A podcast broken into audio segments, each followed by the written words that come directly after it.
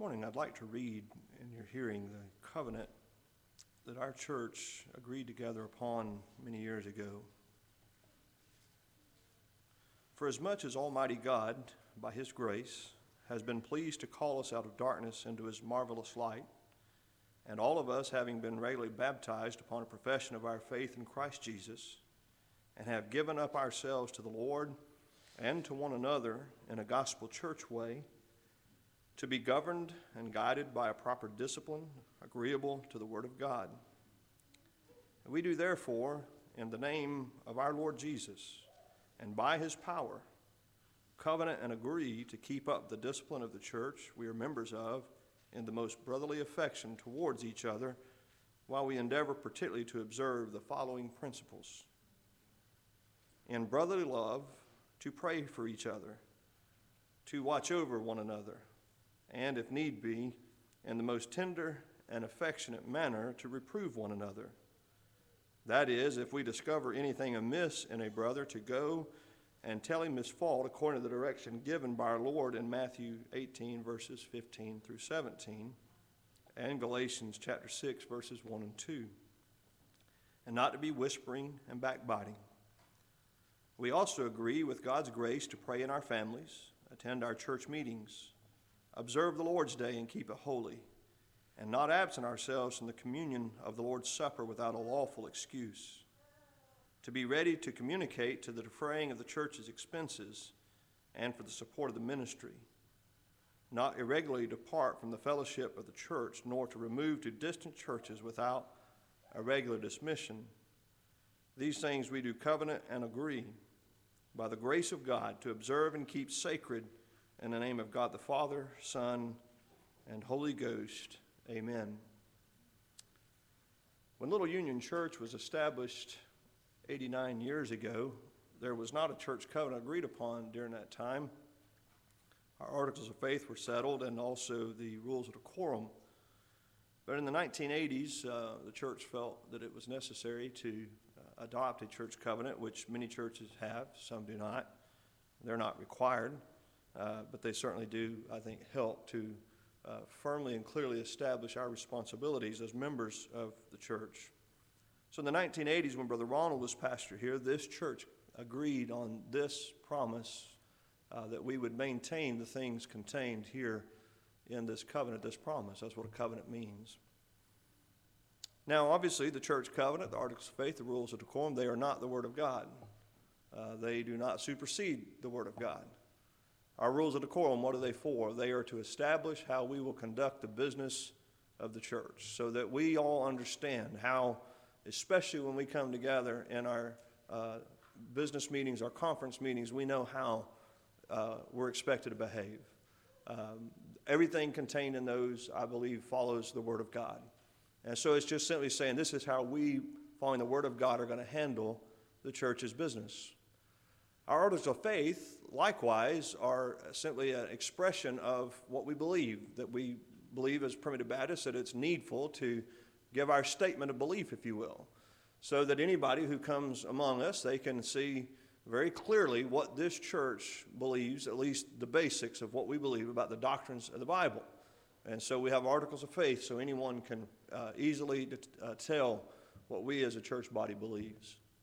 The church covenant serves this purpose so that when anyone joins this congregation, or we as members who are already members of this body, need to be reminded or know what is our responsibility as a member of the church of the Lord Jesus Christ. So that's what this document serves. So all three are important. They're not, again, they don't supersede. That doesn't mean they're not more important than the Word of God. They're not. The Word of God is our ultimate and really only authority. However, as a church body, these documents were agreed upon.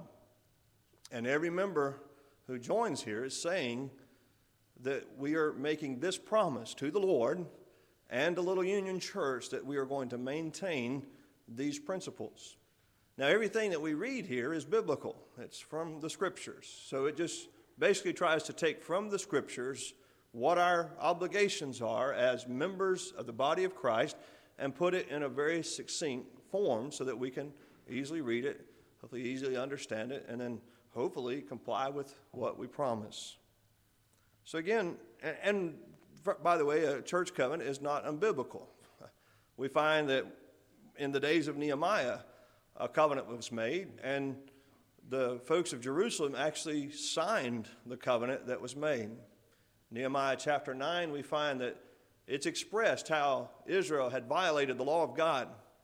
And so the children of Israel in the city of Jerusalem, they confessed their sins. And then we find that as they confessed their sins, as they concluded their confession, it says, because all this, realizing we've messed up in the past, because all this, we make a sure covenant and write it, and our princes, Levites, and priests seal unto it. And then in chapter 10 of Nehemiah, you'll see the contents of the covenant that they actually signed their names to. Now, when we join Little Union Church, we don't require anyone to actually sign their name to this covenant. However, when you're baptized into this church or transfer your membership to this church, you are making this promise to the Lord chiefly, but also to one another. And when we fail to live up to what we have promised, the Bible has a term for that.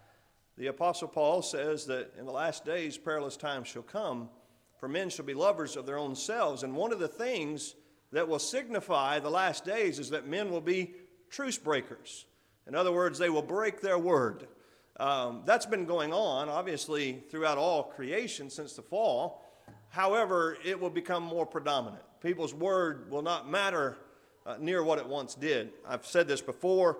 My great-grandfather and my grandfather both, they could go to the bank and they could take out a signature loan, no collateral.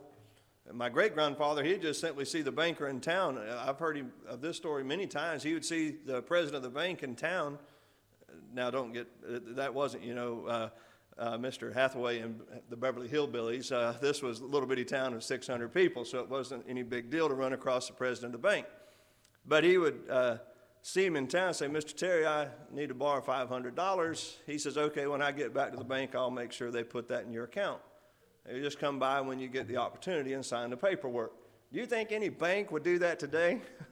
I mean, what bank in America today, when you run into a banker, would say, okay, I need $5,000. Okay, well, just when I get back to the bank, I'll make sure that's in your account. You know why they don't do that anymore? Because men are truce breakers.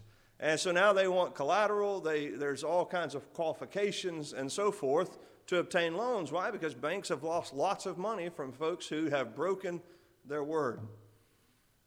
Well, you and I, we have given our word to God, but also to this church body when we join this church, that we will uphold the things contained in this covenant. So again, it starts out, for as much as Almighty God by his grace has been pleased to call us out of darkness into his marvelous light. Almost every covenant I've read, almost all starts out that way, and I'm thankful that it does. It acknowledges that the only reason that we're even collected together as a body of believers is because God was pleased by his grace to call us out of darkness and translate us into the kingdom of his dear Son. As it says here, he's been pleased to call us out of darkness into his marvelous light. That's a phrase directly out of the Word of God. He says, and then all of us, having been regularly baptized upon a profession of our faith in Christ Jesus. Regularly baptized just simply means baptized in a way that we believe is scriptural. So every member of this body, we believe, has been baptized scripturally. Whether they were baptized here or whether they were baptized in another Primitive Baptist church, we see that they have been baptized regularly. And one who has not been baptized regularly obviously could not be a member of this body. He says, baptized regularly upon a profession of our faith in Christ Jesus. And then we have given up ourselves to the Lord. So when we become a disciple, we're saying we know that we belong to God, but we're also going to show that by the life that we live. But not only are we giving ourselves to the Lord when we're baptized, we're also giving ourselves to one another, as it says here, in a gospel church way. What does that mean? It means we are agreeing to combine ourselves, unite ourselves with the body of the Lord Jesus Christ here at Little Union, that we are a part of this body in particular, that we're a part of this church family in particular. We're not members of a church at large. We're members of this local assembly. And this local assembly only. Now, I thank God for the fellowship that we have among the Old Baptist churches across this nation. It's very precious to me. I thank God for it. But my primary responsibility and my primary thought and focus and my primary affection needs to be right here at Little Union Church and towards Little Union Church. And so it's important to remember that when you and I made a profession of faith in the Lord Jesus Christ and we joined together with this body, that we gave ourselves to one another. It's similar to a marriage. It's similar to the bond that exists between a husband and a wife. And we ought to take it so seriously as that, because we have united ourselves to the Lord Jesus Christ in baptism. But beyond that, we've also joined ourselves to this particular body. And we ought to do our very best to put our focus and our attention and our faithfulness to this particular church family. He says also, or the covenant says, oh, you're going to, I always say he because I'm used to reading the scriptures in here. Anyway, it goes on to say that we will also be governed and guided by a proper discipline agreeable to the Word of God. That means when we join this church, we recognize that there is a moral way in which we're to conduct ourselves in this world, and if we do not, we as a church body have a responsibility to exercise proper discipline, again, agreeable to the Word of God. So no one should ever get upset when the church of the Lord Jesus Christ is forced into a situation to exercise church discipline. Now, no church ought to go into it without proper exercise of love and care to try to recover and restore. That ought to be our chief desire, to see members of this body who have fallen away to come back to serve the Lord Jesus Christ. However, if they do not, then we have a responsibility according to the Word of God and also what we agreed to when you and I join this congregation. So it goes on to say, we do therefore in the name of our Lord Jesus. Notice this, in the name of the Lord Jesus and by His power, we covenant, I mean, we promise and we agree. We give our consent to keep up the discipline of the church we are members of in the most brotherly affection towards each other while we endeavor particularly to observe the following principles. In brotherly love, that we will pray for one another. We will watch over one another. And if need be, in the most tender and affectionate manner to reprove one another. That is, if we discover anything amiss in a brother, we will follow Matthew 18, and we will go and tell him his fault according to the direction given by our Lord. That we're not going to whisper. When that means, that was common terminology back then. It means that we're not going to be whispering. That means we're not going to be gossiping about another individual. So we're not going to be whispering and backbiting. And we also agree with God's grace to pray in our families, attend our church meetings. That means whether it's on a Sunday night, if we've agreed to have Sunday night service, that we're going to support that. If we've agreed to have an annual meeting, then we're going to support that. But also it says, in particular, we're going to observe the Lord's Day. That means Sunday meeting. And we're to keep it holy and not absent ourselves from the communion of the Lord's Supper, which without a lawful excuse. And we're also going to be ready. That means we're always going to be mindful to communicate. That means we're going to give to the defraying of the church's expenses and for the support of the ministry. And then it says, and we're not going to irregularly depart from the fellowship of the church. That means we're not going to just walk away. If we're going to leave this congregation, the right way to do so is to stand up and state why. If you believe this church has erred, you owe it to the Lord and to this congregation to stand up and tell us where we've erred. And maybe we have, or maybe we haven't. Maybe someone else is in the wrong. But either way, it's right to stand up and say why it is that we are going to depart from this congregation. Most of the time, folks just dissipate and disappear, and then it's upon the church to figure out what's going on. And then this responsibility falls to the church, where here we have promised that if we are going to fall away, we're going to stand up and we're going to say why.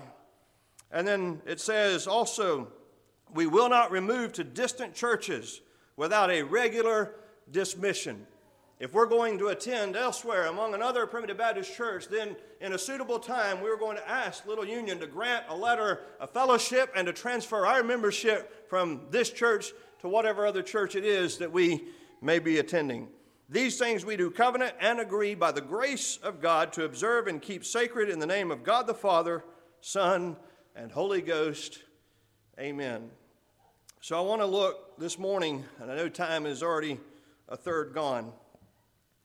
As a church body, this gives us responsibilities as a church body collectively, but also it gives us responsibilities as church members individually.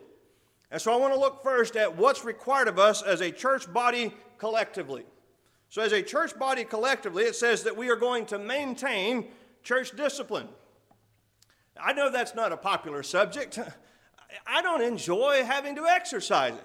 You know, in my role as pastor and moderator of this church, when we assemble and do conference, I never enjoy what's required of me to stand before this church and do the things necessary to see an individual or individuals removed from the fellowship of this church. I find no enjoyment out of that whatsoever. But I also realize that it's required of me, and it's also required of this congregation. And we can try to gloss over it. We might try to ignore it, and we can ignore it. But God does not. And it is important for you and I to keep up the discipline of the house of God. If we will not maintain order in God's house and take care of the disciplinary issues that arise from time to time in this congregation, why is it that God then would continue to exercise His blessings and His benefits toward us when we will not oblige our obligations to Him and take care of those things that are our responsibility to take care of?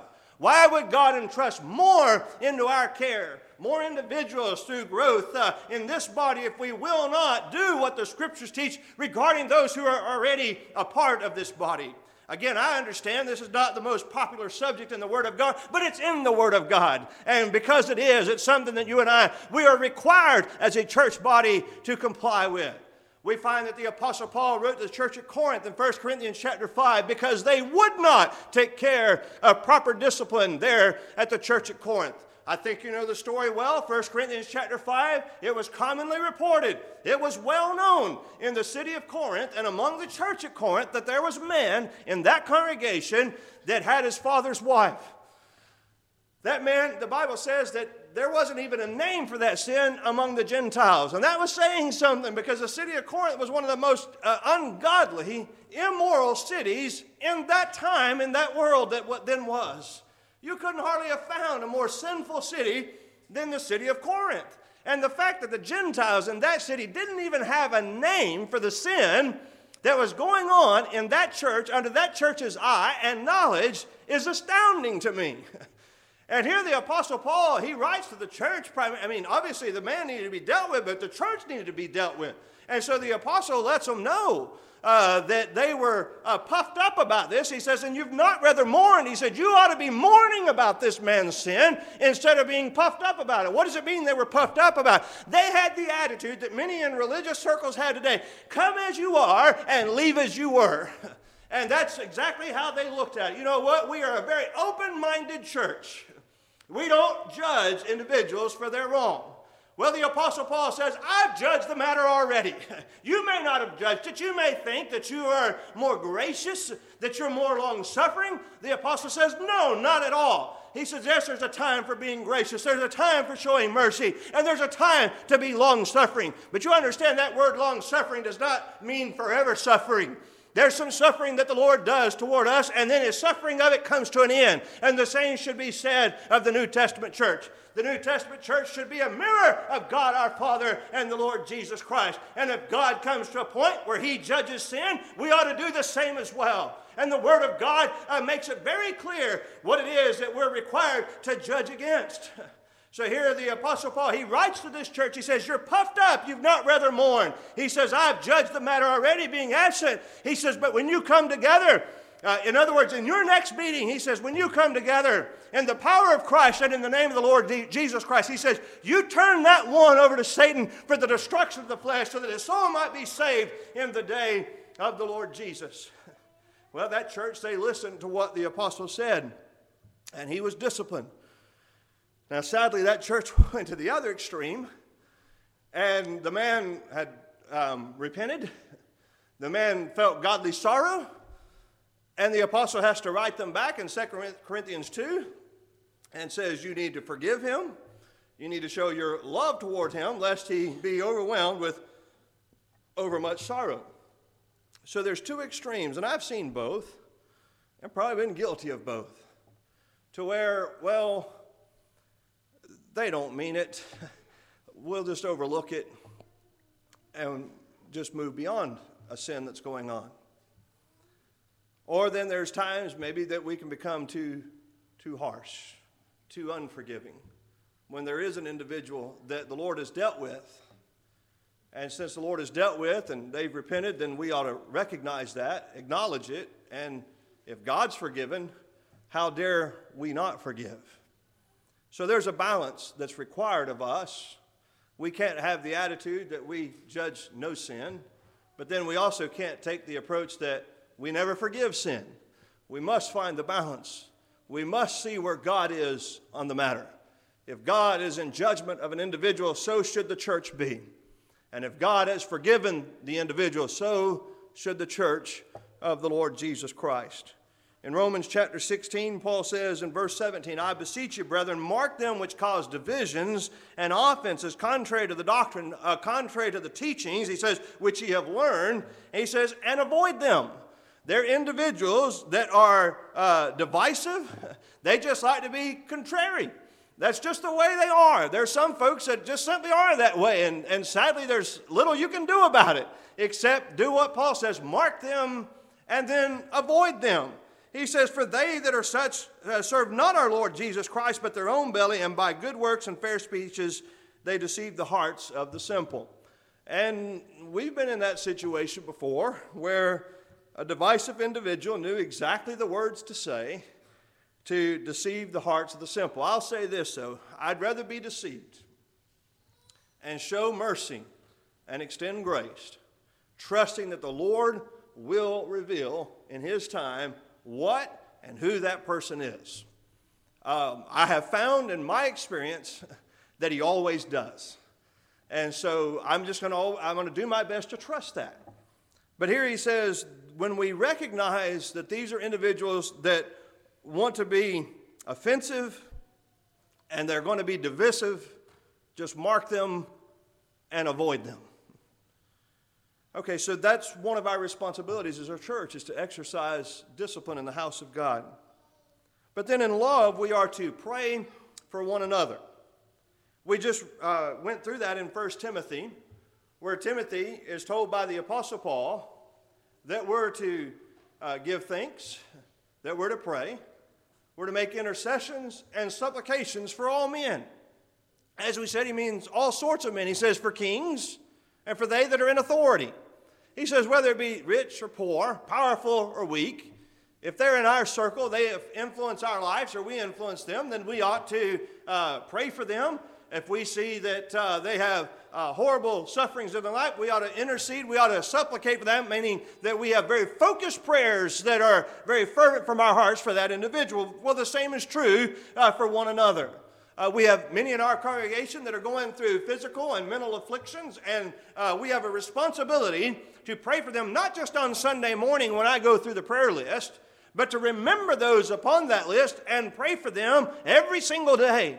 Every time they come to your mind, which hopefully you're mindful of the church of God every day, and you pray for those in need every single day of our experience. The apostle told the church at Ephesus in Ephesians chapter 6, he says, praying always with all prayer and supplication in the Spirit, and watching thereunto with all perseverance and supplication for all saints. And he says, and for me. He says, while you're doing it, don't forget, pray for me too. What did he just say? He says, you are to pray always, with all prayer. That means all kinds of prayer, like we saw in 1 Timothy 2. He says, and we're to watch thereunto with all perseverance in the Spirit, and all supplication for all saints. Paul would tell the church at Thessalonica in chapter 5, verse 25, he says, brethren, pray for us. You know, when somebody asks you to do that, we ought to take that very, very seriously. When somebody says, please pray for me. When I I've related this experience before, but when I had that seizure over 7 years ago, it's probably the first time in my experience that I really, really felt how strongly I needed people to be praying for me.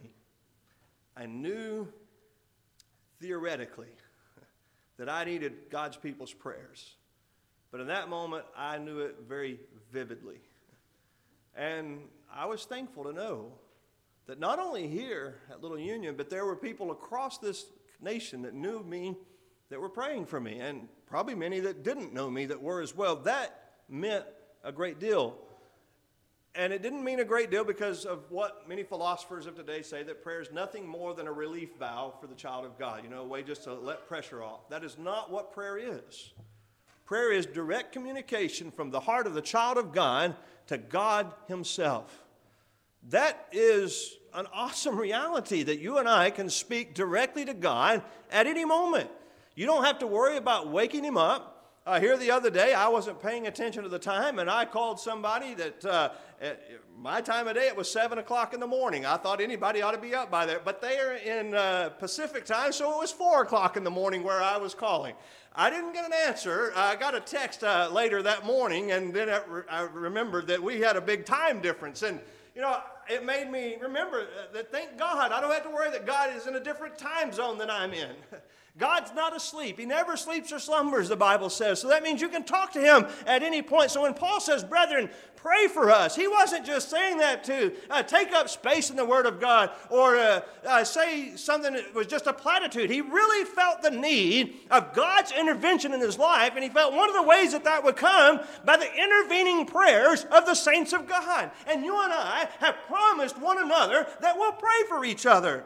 So here he says, pray for us. And then he says to the church at Thessalonica again in chapter 3, verse 1, finally, brethren, pray for us that the word of the Lord may have free course and be glorified even as it is with you. So Paul needed prayers for his physical safety, for his health, but also he wanted prayers so that the gospel could go forward. How many times in a week do you pray that the word of God would have free course and that God would open doors not only for me, as your pastor, but also for you to spread the word of God? That's something we ought to be praying for on a daily basis. So we're going to, in love, pray for one another, but also to watch over one another and reprove one another according to the scriptural command. The word of God tells us that it is our responsibility to reprove each other. Now, I understand that reproof is not an enjoyable thing to do. Most people fall into two categories, very confrontational or non-confrontational. A confrontation of folks, you finally just ignore them because that's all they do is confront you about something. And then you have non-confrontational people that just never will confront an issue. And sadly, we normally fall in one of those two categories. But the reality is there's a balance in between. We shouldn't be contentious, I'll get the word in a minute, contentious individuals. I want to say two different words there. Contentious individuals. We shouldn't always be looking for a confrontation. But at the same time, we don't need to go to the other extreme, and when we see something that's clearly wrong, say, well, that's just not my responsibility. It is your responsibility. It is my responsibility. And it's not just the pastor's job. It's not the deacon's job. It's all of our jobs collectively to reprove and admonish when somebody's doing wrong. He says, brethren, in Galatians chapter 6, verses 1 and 2, brethren, if a man be overtaken in a fault, ye which are spiritual... Say, well, I'm just not confrontational. No, this says, if you don't do it, you're not spiritual. He says, brethren, ye that are spiritual, he says, restore such a one in the spirit of meekness, considering thyself, lest thou also be tempted. Then he says, bear ye one another's burdens, and so fulfill the law of Christ. So being non-confrontational tells me that I'm not being spiritually minded. Because to be spiritually minded understands that person is in danger. Because I know what that sin will do. And maybe they're blinded at the moment of what that sin is going to do in their lives. And so I have the responsibility by the Word of God to go to that individual. Now, I do read in Ephesians, the 4th chapter, and the 15th verse, that I am to speak the truth in love, so that we might all grow up together into the head, which is Christ. So obviously there's care to be taken in how we admonish and confront, but that obviously assumes that we're going to. In James chapter 5, Verse 19, it says, "Brethren, if any of you do err from the truth, and one convert him." So somebody goes and admonishes one, as the scriptures teach. He says, "Let that person know," the one who went and admonished him, "let him know that he which converted the sinner from the error of his way shall save a soul from death and shall hide a multitude of sins." That individual, that doesn't mean save them eternally from hell to heaven. It just means you've saved them from a life of danger, a life of darkness, a life of pitfalls. You've hopefully delivered them out of a horrible experience for the rest of their days. And it's our responsibility, once again, to be willing to do that. Then thirdly, we're to refrain from whispering and gossip. Ephesians chapter 4, verse 29. "Let no corrupt communication proceed out of your mouth, but that which is good to the use of edifying, that it may minister grace unto the hearers." The tongue, the Bible says, is an unruly evil that no man can tame. James says, you can take a serpent and the wild beasts of this world, and men have tamed them. But one thing that has never been tamed is the tongue. It will set the world on fire. "If any man among you," James will say, "seem to be religious and bridleth not his tongue," what happens? He deceives his own heart, and his religion is vain. What good is religion if it doesn't impact the way we behave? That's what James is saying. If a man seems to be religious but cannot even bridle his tongue, then his religion is in vain and his own heart is deceived. Proverbs, Solomon says this in chapter 18, verse 8, "The words of a talebearer are as wounds, and they go down into the innermost parts of the belly." You know what he just said? He said, a talebearer, what he says, basically it's like taking a sword and piercing it into the depths of the belly of someone. Very, very hurtful. Sadly, I've been on both ends of that, the receiving and the giving ends. And when I've been on the giving end of it and realized that I think that was actually more hurtful to know that I had done that than when I've been on the other end when I received it. Again, he says, "The words of a talebearer are as wounds, and they go down to the innermost parts of the belly." In Proverbs chapter 21, verse 23, he says, "Whoso keepeth his mouth and his tongue keepeth his soul from troubles." I tell you what, never truer word was spoken than what Solomon said just there. Whosoever keepeth his mouth and his tongue keepeth his soul from troubles. A person that can keep their tongue is a person who will avoid many problems as you live in this world. I can attest to that as well. So we're going to refrain from whispering and gossip. That's what this covenant says we're going to do collectively. Let's look for a few moments of what we've promised to do individually. To pray in our families. The scriptures give us many examples of this. I think about in the case of Cornelius in Acts chapter 10, because the Bible says he feared God with all of his house. That means that it just wasn't Cornelius there that was serving the Lord, even though he did not know about Jehovah. He did not know about the Lord Jesus Christ. He was born of the Spirit of God. He was a child of God, and he was going to heaven whether Peter ever went to his house and preached the gospel or not. This man was a man that loved God. This was a man that loved God's people, and he proved that. How do I know that? Because this was a man that he gave alms to the poor. He was mindful of the plight of those in need, and so he didn't just say something about it. He did something about it. Also, this was a man who prayed to God always. This was a man who was pious. He was godly in how he behaved himself. So everything about this man, as you read about him in Acts chapter 10, you find he was a very good and godly man, even though he had been brought up in Roman polytheism, meaning the worship of many gods. He just didn't know the right God he was supposed to be worshiping. But the God that he was supposed to worship had already introduced himself to him. And this man was behaving in the way that God had ordained that a child of God ought to behave. He just didn't know the name of the God he ought to be praying to. And he didn't understand the principles of what Jesus had done to be thanking him for them. And that's why God sends Peter down to Caesarea to preach to the house of Cornelius. So Cornelius can know the God that he's supposed to thank and know what Jesus had done for him so that his mind could be relieved and he would be satisfied and at rest that he was going to be with the Lord in glory. But this man was faithful not only to pray himself but also to teach in his home that this was right and good in the sight of God. I think of Job in the first chapter of Job. He was a man that was concerned about praying in his families. When his children would go and meet, he was concerned that they might curse God. They might do something wrong. And so daily, he had 10 children. Daily, he offered 10 sacrifices. Think about that. 10 grown children. But he didn't say, well, they're all 18. They're not my responsibility anymore. They're not under my roof now. That's the attitude of many of American families anyway, is they're over 18, not my responsibility.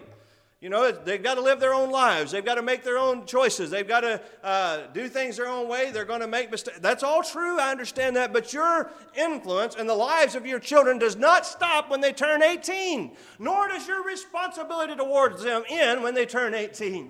You have the responsibility at least to pray for them every single day. And if you see them doing wrong, to encourage them in the right way and to show them according to the Word of God what is proper and what is right. So Job, he was a man, I'm sure, that if he prayed for his children and made an offering for every one of them every single day of his life, I guarantee you as he brought up those children, he did so in the nurture and admonition of the Lord.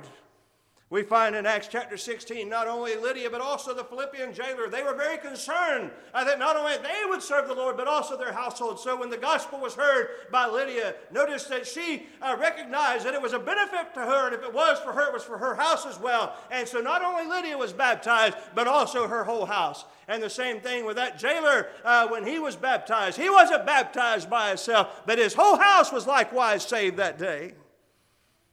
No telling how you'll deliver your children in the years to come by teaching them the good and right way. We've also promised that we will attend our church meetings. Again, that doesn't just mean Sunday morning. If we're going to meet on Sunday night, Saturday, whatever time the church has agreed that we're going to assemble for worship, where we have an obligation to be there. But also, it doesn't just stipulate that we will attend our worship meetings. It says we will attend our meetings. So if we say there's a need for a prayer meeting, you know what? We are all obligated to assemble in a prayer meeting together. When we have a conference meeting, then we are all obligated as members of this body to assemble in that meeting as well. It's not just the worship meeting that we've promised that we will attend. It just says we will attend our meetings, and we should. You say, well, the business meeting, the conference, that's just not all that important. You know, it is very important. Sometimes we are addressing very significant issues. We don't have conference real often here, and it's not because I'm just making all these decisions and so forth, but we just thankfully most of the time things are running smoothly and we haven't had the need. And I thank God for that. If we need one every month, we'll have one every month. I don't want to get to that point, though. I hope that things keep running smoothly, that we don't need it every month.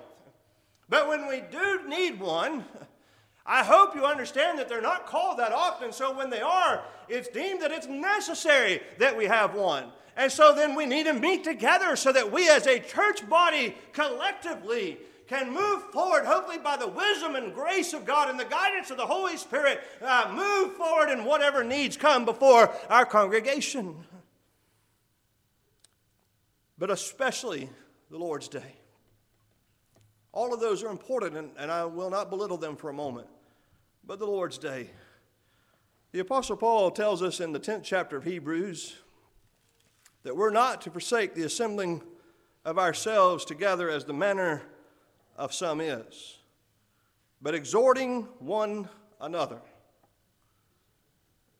Notice that again. He says, we're not to forsake the assembling of ourselves together as the manner of some. That's the manner of some, but that should not be our manner. He says, but we're to exhort one another. That's not just the preacher's job. It's not my job alone to exhort somebody who's not in attendance. We're to exhort one another. We all have this responsibility. And most of us, I trust, know the names of the membership that are not here. And hopefully you'd be reaching out to them as well. I try to do so, but again, it's hopefully going to come from many of us, not just one. So here in Hebrews chapter 10, he says, not forsaking the assembling of ourselves together as the manner of some is, but exhorting one another, and so much the more as you see the day approaching. As the day of worship nears, our intensity towards that day ought to also rise. And as we encounter our brothers and sisters in Christ, we ought to encourage them about seeing them in the house of God. He says in verse 26, for if we sin willfully, notice that, forsaking the assembly, as the manner of some is, he says, is sinning willfully. He says, for if we sin willfully, after that we have received the knowledge of the truth, there remaineth no more sacrifice for sins. We as a church body, when we know that there's fornication going on, we have moved rather quickly on that matter. When we have known there's been issues like public drunkenness, we've moved rather quickly on those matters. There have been moral issues that have arisen, and we've moved rather quickly about them.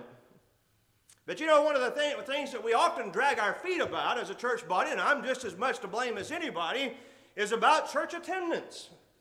But notice what the Apostle Paul says is going on when a person willfully sins by missing worship services.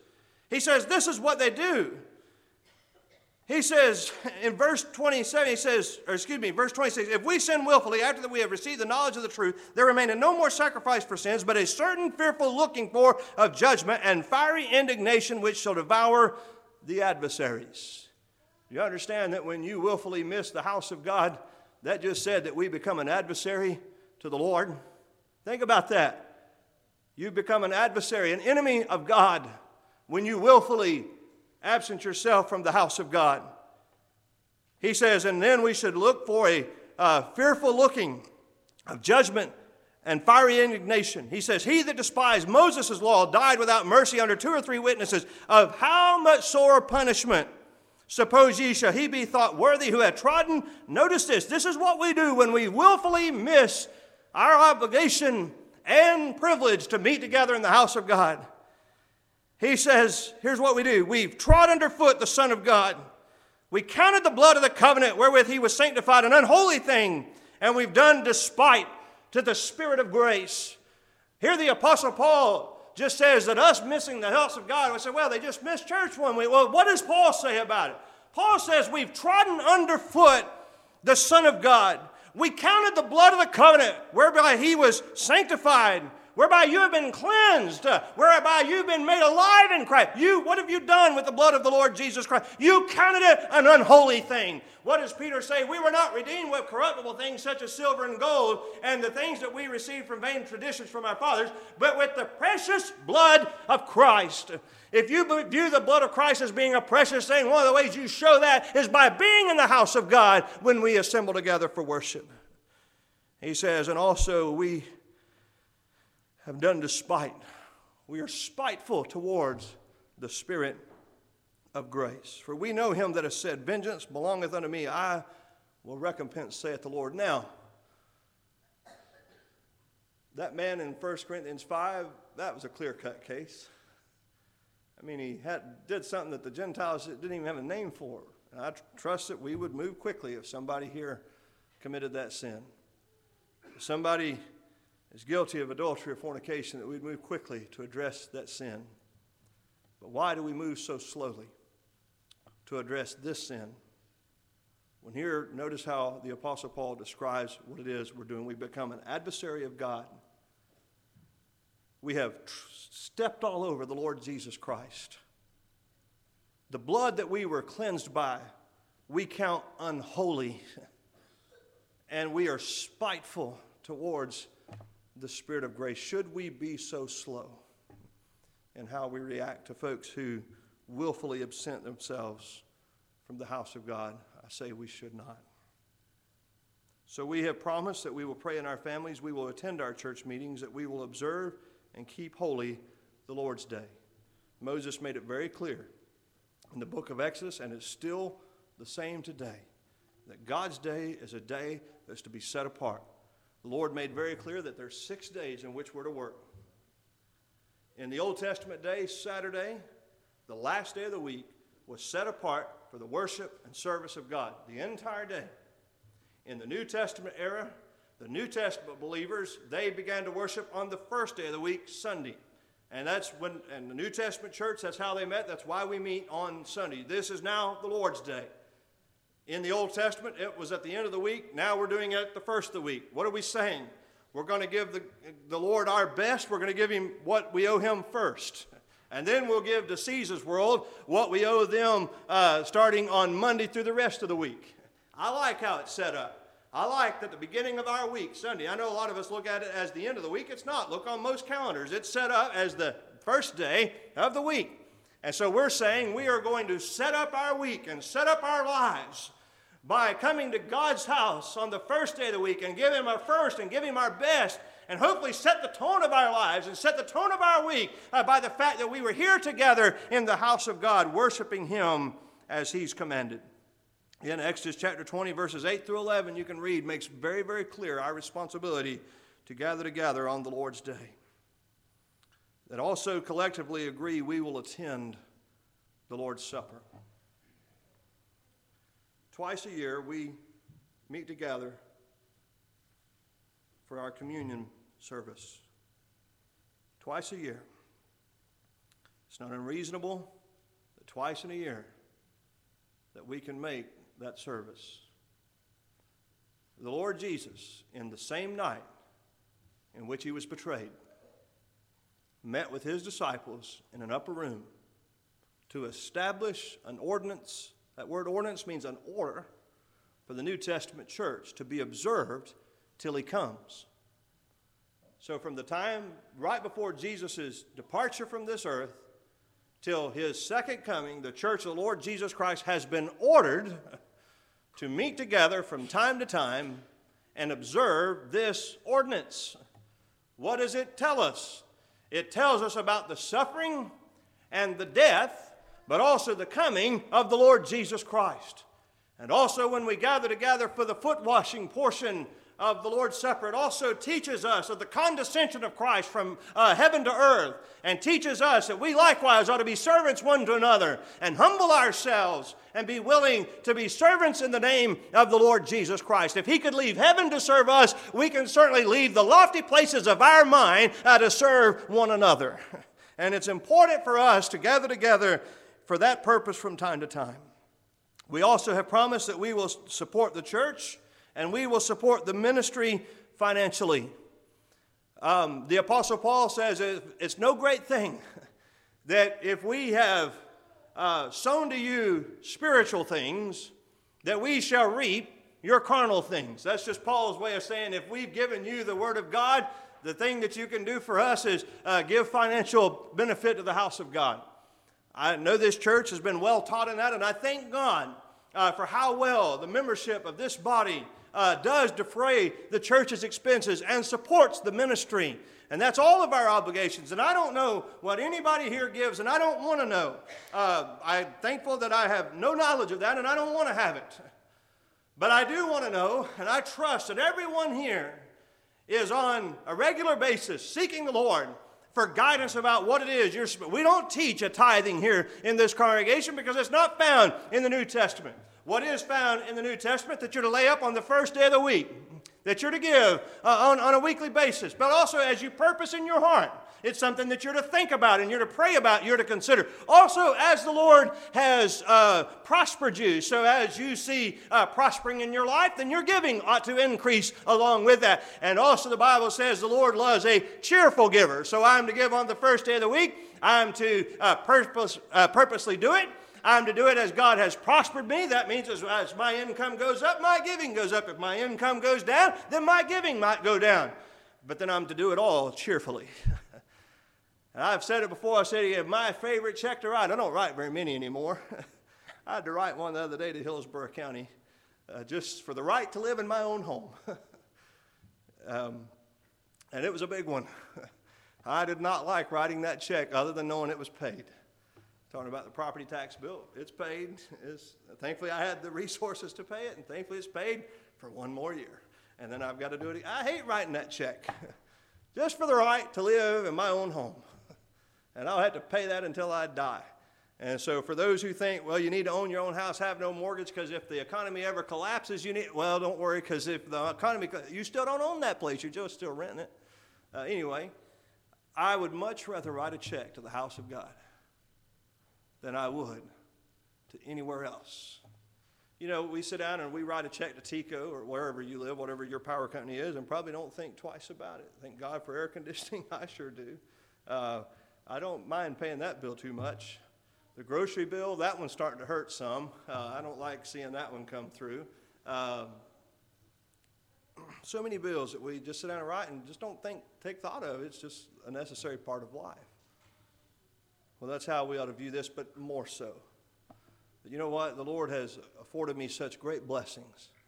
And one of the ways that I can show that is by giving back a little portion of what the Lord's given me in His name to His house.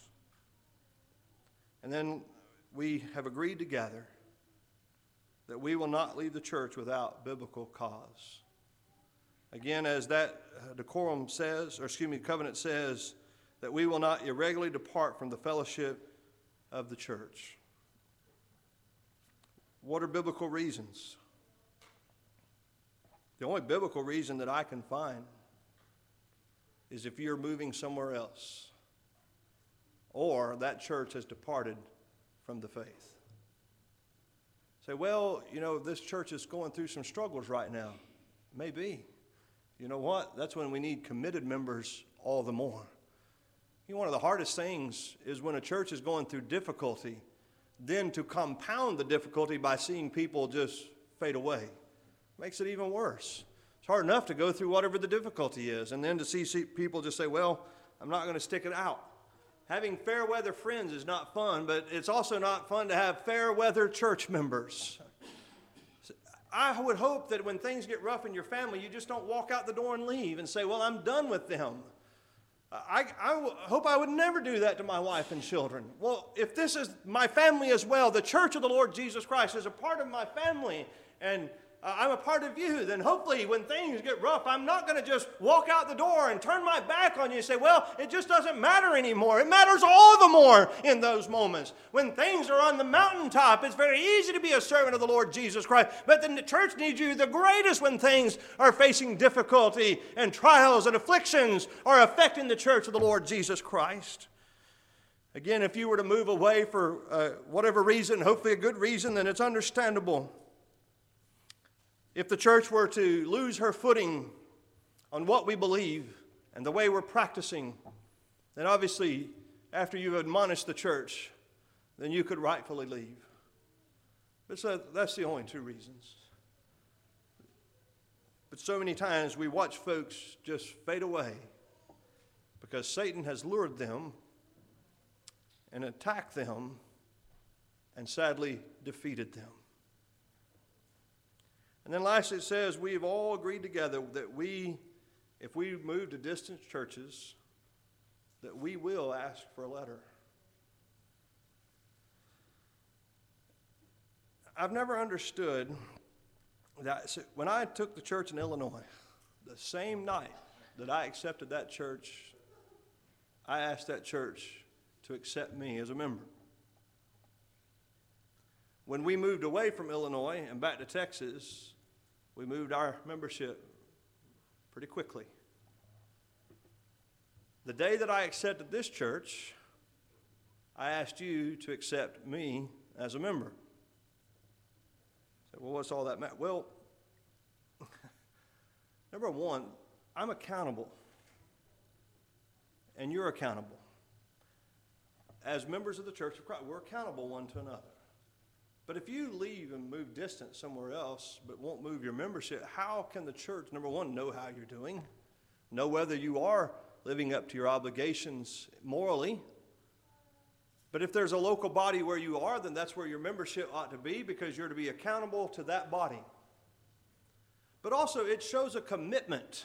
If you move to another area and you're going to a different church, then you need to show them that now you're my family and I'm committed to you. That I know that I feel the Lord has led me here. I would hope that if you're going to pick up and move from here, you feel the Lord's leading you there. If not, don't do it.